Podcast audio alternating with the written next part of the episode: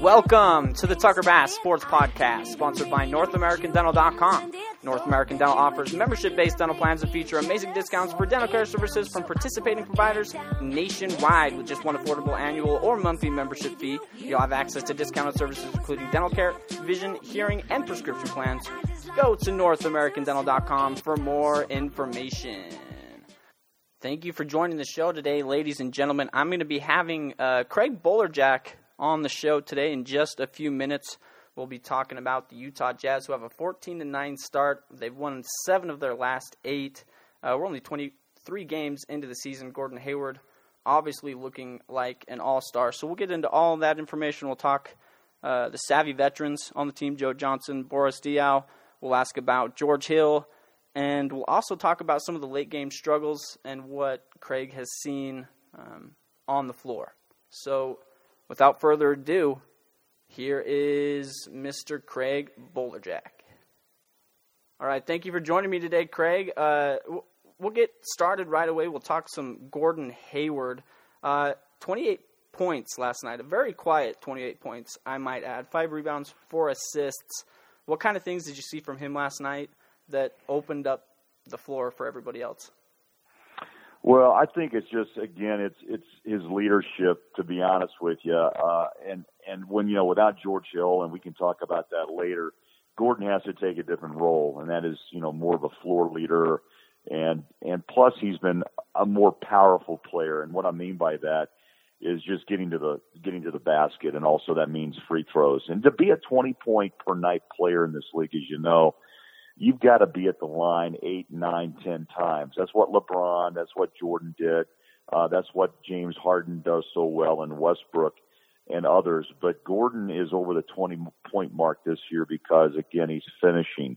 He's getting a lot of buckets and ones and he's uh, had a terrific run at the free throw line. Not as, not as well uh, against, uh, uh, you know, the Phoenix Suns last night, but uh, he's been what 90, 91 percent. He's down to 89, but he's a terrific free throw shooter. And uh, I think also too that's overlooked and not talked about enough is just his defense. Uh, first, he's a good defensive rebounder, and also he re- recovers extremely well uh, to run down the floor.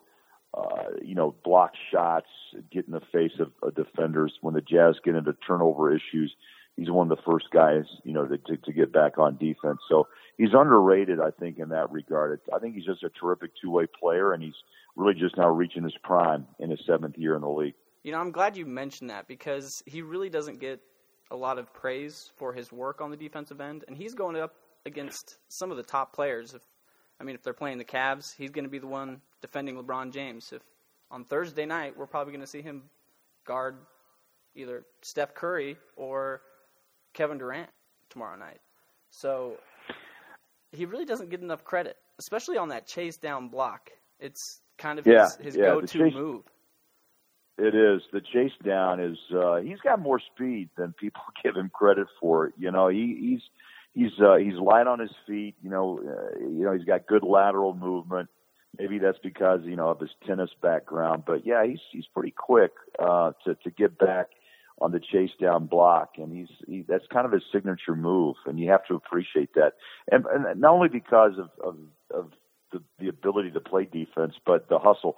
A lot of players, as you know, uh, they just they would give up on a play like that. They wouldn't waste their energy or time, and you have to applaud a guy who can who can uh, go both ways on the floor, defensive defensive effort, offensive effort, because it, it takes a toll uh, during the course of 35, 30, you know, between 30 and 34 minutes that he'll play. And um, a lot of guys just give up and say, "I'll rest and play another," you know, "I'll wait and play another play." But Gordon, I think, is uh, is underrated on his hustle. Well, and I think he does a good job of picking and choosing those moments when he's actually going to chase down and block that shot. I, we saw it a couple times last night when the Jazz had a couple turnovers late, and he knew it was probably not the best decision, and that's probably his veteran leadership and the fact that he's grown a lot throughout the years. He didn't go chase that down and try to make a play that might have cost his team even more during the end of the game. Um, so, uh, what, what kind of leadership have you seen a, a change, I guess, from Gordon Hayward this season? Well, I, I think it's always been an issue of, of, of, of people have questioned that. I think it's a good question and one we can kick around. It's about you know leadership sometimes is is probably judged by vocal. Uh, if you're a vocal leader, do you get in the face of your teammates? Do you take a microphone in the in the locker room and become aggressive and saying this stuff has to stop? We will get better. I will take it upon my shoulders, you know, to to make sure this doesn't happen again. You've heard the rhetoric uh, that you hear sometimes in locker rooms, and fans get used to that. And I think that is defined, uh, and maybe unjustly as leadership. Now, sometimes it works, and sometimes it does motivate other players, and sometimes it motivates that individual who just who who spoke to the media in that regard. But in reality, uh, I think leadership comes in all different shapes and sizes and forms. And uh, you know, Gordon is not the most um, you know arrogant person I know in, in professional sports. Doesn't come across that way, and doesn't come across that way to his teammates. And I, I think, you know, in the long run, what he wants to do is uh, his leadership is kind of like Stockton's, unspoken, but yet what he does on the court is enough to lead. And I don't know if that's enough for some fans, but that's who Gordon Hayward is. And I think you have to appreciate the work ethic that he has given this franchise over the over the seven years that he's been with with Utah. I know he's one of the harder working guys on and off the floor. I've watched him in practice for years in shoot arounds, camp, and you know he gets it done. And in the off season, of course, he takes it uh, to the next level, and he's improved his game, you know, year after year after year. So credit him for that. Uh, if you judge him only on just his his vocal, the vocal nature, then you really, you know, he really doesn't pass the test. But um, you know, other players take it in different ways. Karl Malone loved the camera. John Stockton just said, let's play. Roll the ball on the floor and let's go. And I think that's where Gordon Hayward is. He's more of a quiet assassin, I think is the way that uh, we could probably label him. I think that's a great way to label him. He's one of the best players in the league, and he really does not get the credit he deserves. Um, however, I want to talk a little bit about Boris Diaw. I myself call him the floor general because when he's on the floor, everything looks cleaner. When he has the ball in the post, he can see the floor, the backside of the court, wherever he wants to get the ball to, he can get it there. I, what's well, the difference between got, he and like a Trey Lyles, for instance? Well, I'd say two different styles, and plus, let's be honest, just years in the league, you become pretty crafty. Uh, you know, after playing 14 years in the league, and I think Trey Lyles will, will, you know, have some of those same traits uh, as soon as he you know plays five six years in this league and understands the nuances. But uh, that Boris wasn't healthy after the uh, preseason, and I you could tell he couldn't pivot. He was slow, and and just didn't seem to be as engaged in his game. Took some time off. It's what happens when you when you get a little older. You don't heal as fast. Believe me, I know. And the and the bottom line is, I think what Boris has done now is is Boris Diaw that we saw with San Antonio and why he won a championship with Popovich, uh, and that's why they liked him. Uh, he's very he has great floor vision, as you mentioned, and he's also, you know, and this was discussed a lot too. I know he's a you know on the French national team with Rudy Gobert, and Rudy looked up to him while he was, you know, uh, growing up, and Boris was the man in France, and now Rudy obviously has taken taken that role, but they work well together, and I think overall Boris has helped the rest of the Jazz realize that Gobert is is a definitely a target uh, on the offensive side of the ball, and he just and so Boris has kind of started this trend of you know passing, looking for the open guy. Not only Gobert has benefited, but a lot of other Jazz players as well. And I think he's really on his game right now. The last four or five games, uh, Boris Diaw, I think, is playing at the level the Jazz expected when they brought him over from San from San Antonio. Well, one thing I've noticed from Boris is he can score in bunches. If he needs to score the ball and the Jazz needs somebody in that moment, he can contribute however you need him to. Um, Joe Johnson, however, has had a hard time coming off the bench. Um, I, I, don't know if it's because he's started his whole his whole career, whereas Boris Diaw, for instance, has mainly come off the bench since probably Charlotte when he was playing with the Bobcats yeah. back in the day. Um, and a lot no, of people no. don't. Uh, uh, something I want to mention. A lot of people don't remember that Boris Diaw was actually drafted as a point guard, not as a power forward Great. or a center. Yeah, Um, yeah. He's that's why he's so crafty with the basketball. Good point. Um, but getting back to Joe Johnson, what's the difference in his game when he's starting versus when he's coming off the bench? Because the last few games he's played pretty well, but he's had some moments that he he's struggled. I, I think you hit on something. I think when you played 16 years in the league and a seven-time All-Star, I think you you get into a situation where you believe, you know, that you are a starter, and it's tough to make that transition for any player. Um, you know, he knows he was brought here to help, and mostly off the bench, but he's been in a starter's role and also in a bench uh, role as well, and it's difficult to, I think, deviate between the two and I've talked to Harpring about this as well. And you know, from his experience, I think the bottom line is is rhythm. Uh, you know, you get you know your minutes, you know your rotation minutes, and and you find a way to go out and find your own rhythm against that starting opponent. So when you're kind of uh, starting as a starter, and then one night pull back as a bench player, and then you don't get those quality minutes as a starter, and then you have to be instant offense in that six to 12 minute range that you play, then you force yourself probably. Um, and I think Harpring would agree. Joe's a scorer. Joe likes isolations and Joe likes to get, you know, one on one with an opponent and, and, and punish him. And I think again, it takes a little time to get the motor revved. And sometimes in situations, Quinn will have to make decisions to substitute. And so you never find that rhythm. So I think Joe's making that adjustment as well. There's been nights that he's been on and he's hit some clutch shots. And, you know, last night against the Suns, uh, you know, he played about 30 minutes and, and scored 13 points. And I think the most important thing too is he can hit the big shot. He's been there before. And I think that's where the Jazz are hoping for him to, to contribute as the season goes on and the Jazz get healthier. Let's hope that he will be off the bench in fourth quarter closeout minutes and he can actually deliver a shot, uh, an isolation, one-on-one bucket, or even a three, which he did against Phoenix. In fact, he hit three last night, and they came at a pretty opportunistic time. See, and with all the injuries, I don't think he's actually been able to fully put himself into that bench role. Like you said, it's one night he's been in the starting lineup due to an injury. The next night he's playing 18 to 23 minutes, and it's hard. Um, I, I know this as a player coming in off the bench. It's really difficult to get into that rhythm, like you mentioned. Um, but what has changed uh, in, in his mindset just in the last few games? Because uh, we've seen a pretty hefty change from not really contributing coming off the bench to looking like the the regular old Joe Johnson. I think every player goes through cycles and I think Joe probably has gone through those, and he'll go through them again. Um, probably, you know, he's in great shape. Uh, watching him work out and go through his routine, so I don't think he panics. I think he expects, you know, sometimes this roller coaster ride in his in his uh, latter years, uh, and you know, sometimes when you demand things of yourself, maybe one night or two, they don't the bot the mind's willing, the body's not.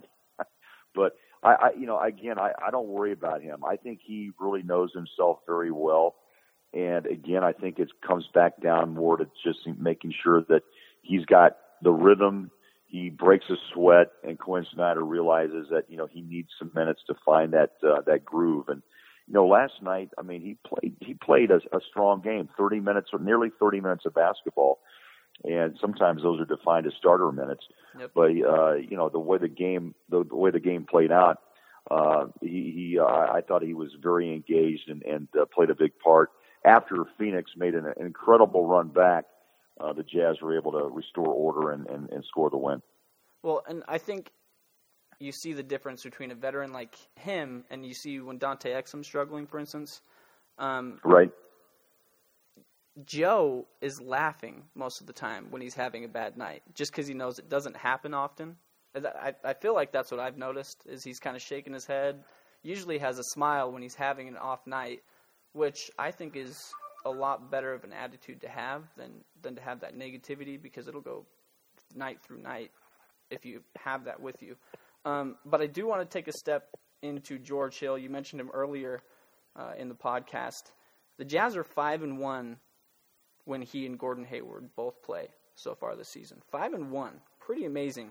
George Hill's averaging 20 points per game, uh, almost four rebounds, and four assists. What is the difference in point guard play that you see when George Hill's playing versus when a Shelvin Mack or a Dante Exum's playing? Well, it's a real easy answer, and that's again experience. Uh, you know, he's played for Indiana, he's played for San Antonio, and now he's with the Jazz, and he just has veteran savvy. Uh, you know, he, he's again one of those quiet assassins, but in in another odd way, the team is really drawn to him as a leader. And you know, and that goes back to the it factor. What is it? I mean, I think people know when people have it. it's yeah. fun to, you know, to discuss the it factor, but you know, George just just has a presence, and I think that's what it is. You know, the presence that people want to follow and trust, and that's that's George Hill from my my chair, my perspective. Uh, I'm disappointed that he hasn't been able to perform, uh, and I know the the level that he of competition in his mind. He brings it and he's disappointed that he's had these nagging injuries. First a thumb, now a toe. Come on, those are injuries you kind of want to chuckle about, but they're real. Yep. And the way he plays the game, people say, "Come on, just you know, gut it out." But I tell you, a big toe injury. Uh, when you in the game of basketball at the, his position, the way you pivot and push, if you can't do your job, then all you're doing is being detrimental, you know, to to to, to the process. So, yep. uh, you want him healthy at his at his best level and the Jazz are waiting for him to return, hopefully sooner than later, and hopefully we'll see him against Golden State. I wish I had insight. I wish I had. Uh, I wish I was a doctor, but I, I'm not. I know he's working hard to get back, and and really, it's basically rest. Yep. It's rest and treatment, and until he can uh, get back and and get his legs back underneath him, you know, the situation kind of stands as it is. But I think to answer your question, he just he has a leadership ability that the Jazz uh, you buy into. And even though Gordon Hayward has been, you know, labeled as the guy and the franchise, face of the franchise, George Hill's coming in a very short period of time, giving him great compliments, and I think they work very well as a tandem together. Uh, when you have that type of continuity, good things happen. And I'm excited to see where this Jazz team go when once they really do get healthy, and that includes Derrick Favors and Alec Burks, by the way.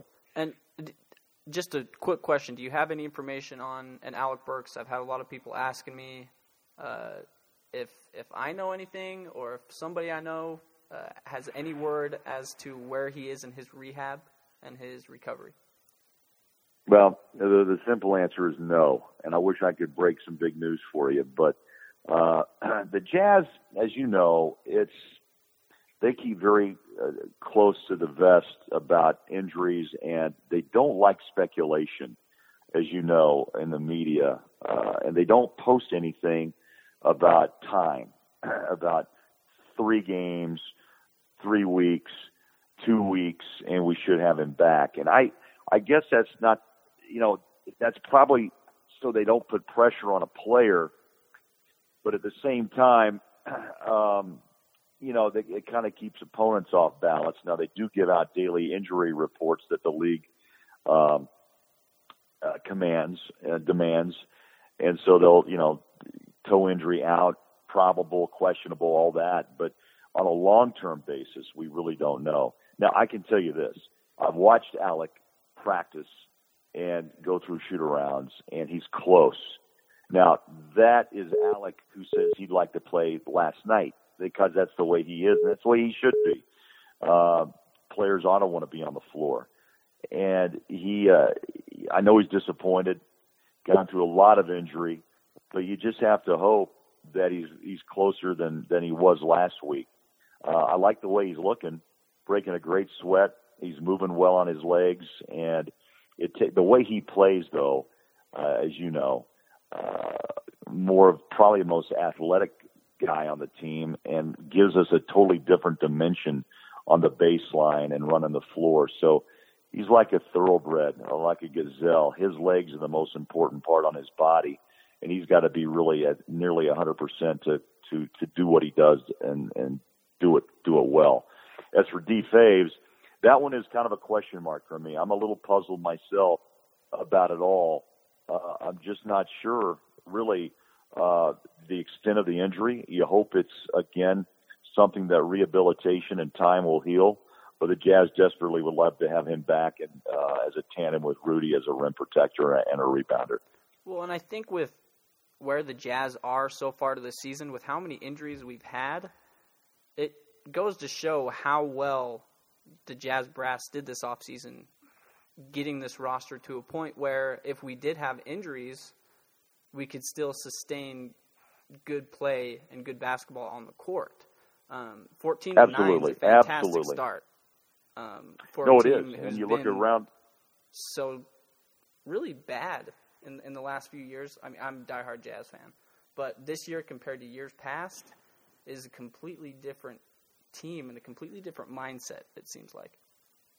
No, it, it, it is, and I think they expect to win. And the, the additions that you spoke of, uh, the the veterans uh, that Dennis Lindsey brought in, is is for that reason, and that is to push this team to the next level. And you look at the standings in the Western Conference, the Jazz are seventh, but uh, it's such a tight race. I mean, they're only a game out of the fourth spot. Yeah. So I, again, these games are so important at home. The Laker road win was so big just to put in your back pocket. Um, and so this, you know, the Jazz being home for 10 days and now they've got four more home games to go. Uh, these are important ball games. You got to, the upset Golden State. Can you find a way to stop Westbrook? Uh, you can't let games against Dallas slip away. So, you know, this is an important time before we hit the road for a couple of games before the holidays and then come back and play Sacramento, which is a winnable ball game, obviously. And there's a lot of winnable ball, you know, games in the month of December before we hit the road again. So it's a good time to pad the win-loss record. It's going to be a battle, and I, I think the Jazz are definitely a playoff team, and and I think can even you know even be more of a of a uh, a thorn in a lot of team sides once they get healthy. You get you get George Hill and D Faves back, and a bench player of Alec Burks's uh, ability. Uh, you're going to have a tough time getting on the floor as a player because that's how deep this team really is, and that's the plan. So, best man plays, best defender plays, and competition's good really between uh, you know between a, a team, a roster and uh, it'll be interesting to see how Quinn Snyder handles it once his team does finally get healthy. And let's hope they do soon.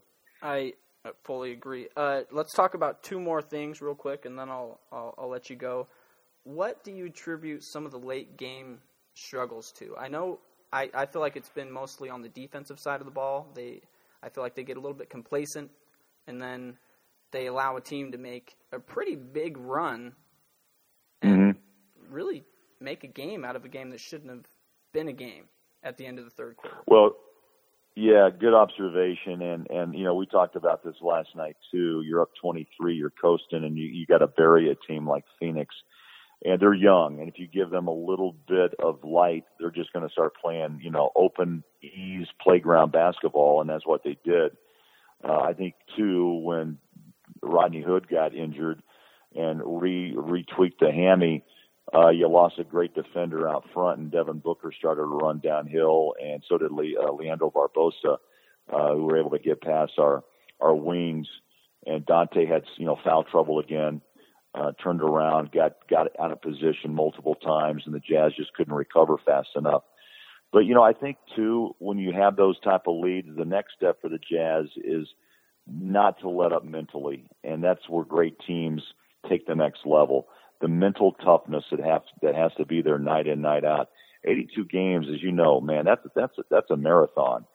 And each night, you, you may not you, you may not bring your best game or your best attitude each night, but the great teams, playoff teams, second round teams, Western Conference champion teams, will fight through that.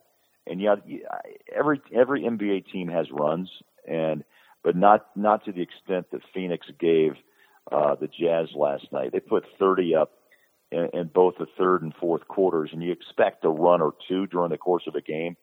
But what impressed me the most, I don't think that the Jazz could have easily lost that game last year. Mm-hmm. I think you probably agree with what we discussed about their lack of ability to close games out. But what I was impressed was when they when Phoenix tied the game, the Jazz said, "Okay, enough. Let's let's restore order and finish the game on a 9-2 run." And Phoenix absolutely had no answer. So, can you turn it on and turn it off? Sometimes, but don't feel like that that's going to happen each and every night. You got to let you just got to put teams away, get done with it, rest your players, and, and get on to the next ball game. And even though Quinn was, you know, disappointed, I thought he spelled it out pretty good in post game. Was some fatigue, uh, some foul trouble, uh, some youth of the Suns, and the fact that Jazz did lose focus, but were able to re- were able to uh, refocus in those final minutes, and that's what was probably the most important and most impressive thing for him.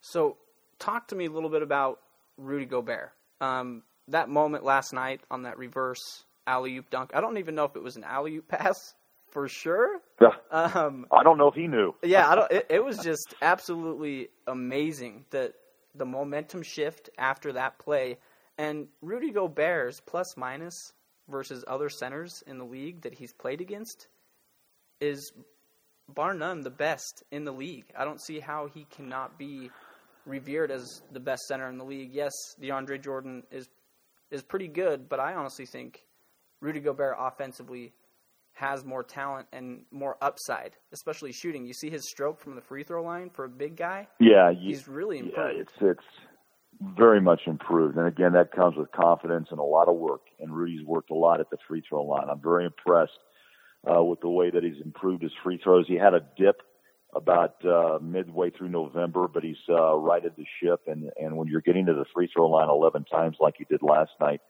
and you make 10, that's that's pretty impressive for a big man. Most bigs, as you know, and fans know, don't. It's almost you you you get a chuckle out of the bigs trying to find uh, you know a stroke at the free throw line because their hands are so big and the and the, the basketball looks like an orange. I mean, Shaq was probably the worst of all you know, trying to put those on his fingertips and and find a way to push it through. But uh, I'm impressed with Rudy. I love his work ethic. He has a real uh, a, a more gritty side to him than people realize.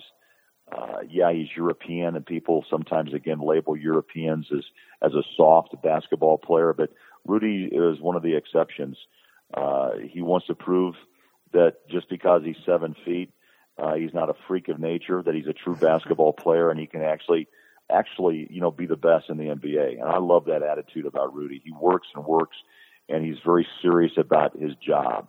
And I think Jazz fans uh, should be very happy and appreciative of that type of mental attitude. It's hard to come by in this day and age uh, when you hand players the type of salaries they get. And Rudy is a guy that just was rewarded with an incredible ex- extension of 102 million dollars over four years. But you know what? Talking to him, he's he's not phased I think he just motiv- that motivates him to show he deserves it, and he wants to be revered as the best, and he wants the respect, by the way, too. And I think he's gaining that. You saw Chandler last night try to bully bully him, and Rudy held his ground, and yep. that tells you that an old pro was frustrated by this new young guy on the block, and Rudy got in his head. And yep. that's the way you. That's how. That's how you win one-on-one matchups. Well, I believe he and Alex Len were taken in the same draft. Is that correct? Uh, let me think. Alex was yes. I, I, I think Alex was, Len was taken, taken, like fourth or fifth, taken pretty high. Yeah, Alex was top a, ten. Yeah, he was out of Maryland, and yeah, they're both four years out. And that's the other part. Rudy wears twenty seven, and you know why? That was yep, his draft number. Pick. Yep. And so he again, I, he believes he should have been a lottery pick, and I like that. And but he was taken 27th. The Jazz made a deal, and it got him to Utah, and it may turn out to be one of the most uh, impactful trades the Jazz have ever or will ever make. We'll we'll wait and see what what history says, but right now you have to like what you see. Well, he's the best big I think the Utah Jazz have had since defensively since Mark Eaton. Um, the the way he's oh, able absolutely. to block shots. Because I mean, we had Al Jefferson who was great offensively, but he was kind of a black hole on the offensive side of the ball. Whereas you see with Rudy Gobert, he doesn't need to touch the ball for long periods of times to make plays offensively. You just lob it up to him at the rim, and he's scoring 15, 16 points in a, in a night. Pretty impressive. However, I do want to get to tomorrow's game, uh, the Warriors. What do the Jazz have to do to beat? I, I, I call them the second best team in the NBA because obviously I'm a Jazz fan. and I think we're the best team in like the NBA. it. I think we have the the ability to be top four, top five team in in the West. Not even in the West, but in the entire league. So, what do the Jazz have to do tomorrow against Golden State to really slow down that offense? You look at Klay Thompson, what sixty points the other night, and he didn't touch the ball for more than ninety seconds. I don't know how you can Yeah. defend that, but what do we got to do? Well, I, you know, it's it's going to be difficult. Let's be honest, especially with uh, the way that they are playing. Uh, they're they're a very good ball club, and they are well coached. But look, um, it, you become a great coach when you have great players, and you- you're 18 and three. And look what they did last year. They set an NBA record in wins. Uh, what 73, and they still lost the title and then they go out and get Durant. And of course, he's been chastised for leaving Oklahoma City and, and Westbrook. But bottom line is, you know, he's out to get a ring. Um, I'm not much into Super League teams. I like teams that uh, have individual players that go out and compete every night. Um, I'm old school that way. And I wasn't a big fan when LeBron went to Miami. Uh, and I love the fact that Magic Johnson and Larry Bird, you know, I have said multiple times, "Look, I didn't want to play with him; I wanted to beat him." And I think that's that's a beautiful thing. Um, but it is what it is in the league. A lot of guys do want to play with one another, but also I think Durant saw a pretty easy avenue to postseason uh, and a pretty easy avenue to potentially an NBA championship. So you you can either agree with him or disagree, and disagree or agree with me. But I'm anxious to see this team. I've, I've circled it on my calendar a month or two ago. I think so, this will be a great test to see who we are as a franchise, how tough we are mentally as well. Um, if George Hill, by chance, uh, comes out of that boot, and we'll find out more tomorrow at shoot around uh, on that Thursday game, uh, we'll, I think I'll feel better if George Hill's running the show and he's healthy. Um, and then we go from there. But you know what? That's a broad question. I think you have to probably play near perfect basketball. Do not give them extra possessions on turnovers. Uh, protect the paint, and you have to put a face in the hand of Curry and Thompson when they shoot the three. Steph, as you know, is a magician. Uh, I've seen him with guys wrapped around him and put almost with a blanket and put him in the front row, and he still is able to hit, you know, incredible three point shots.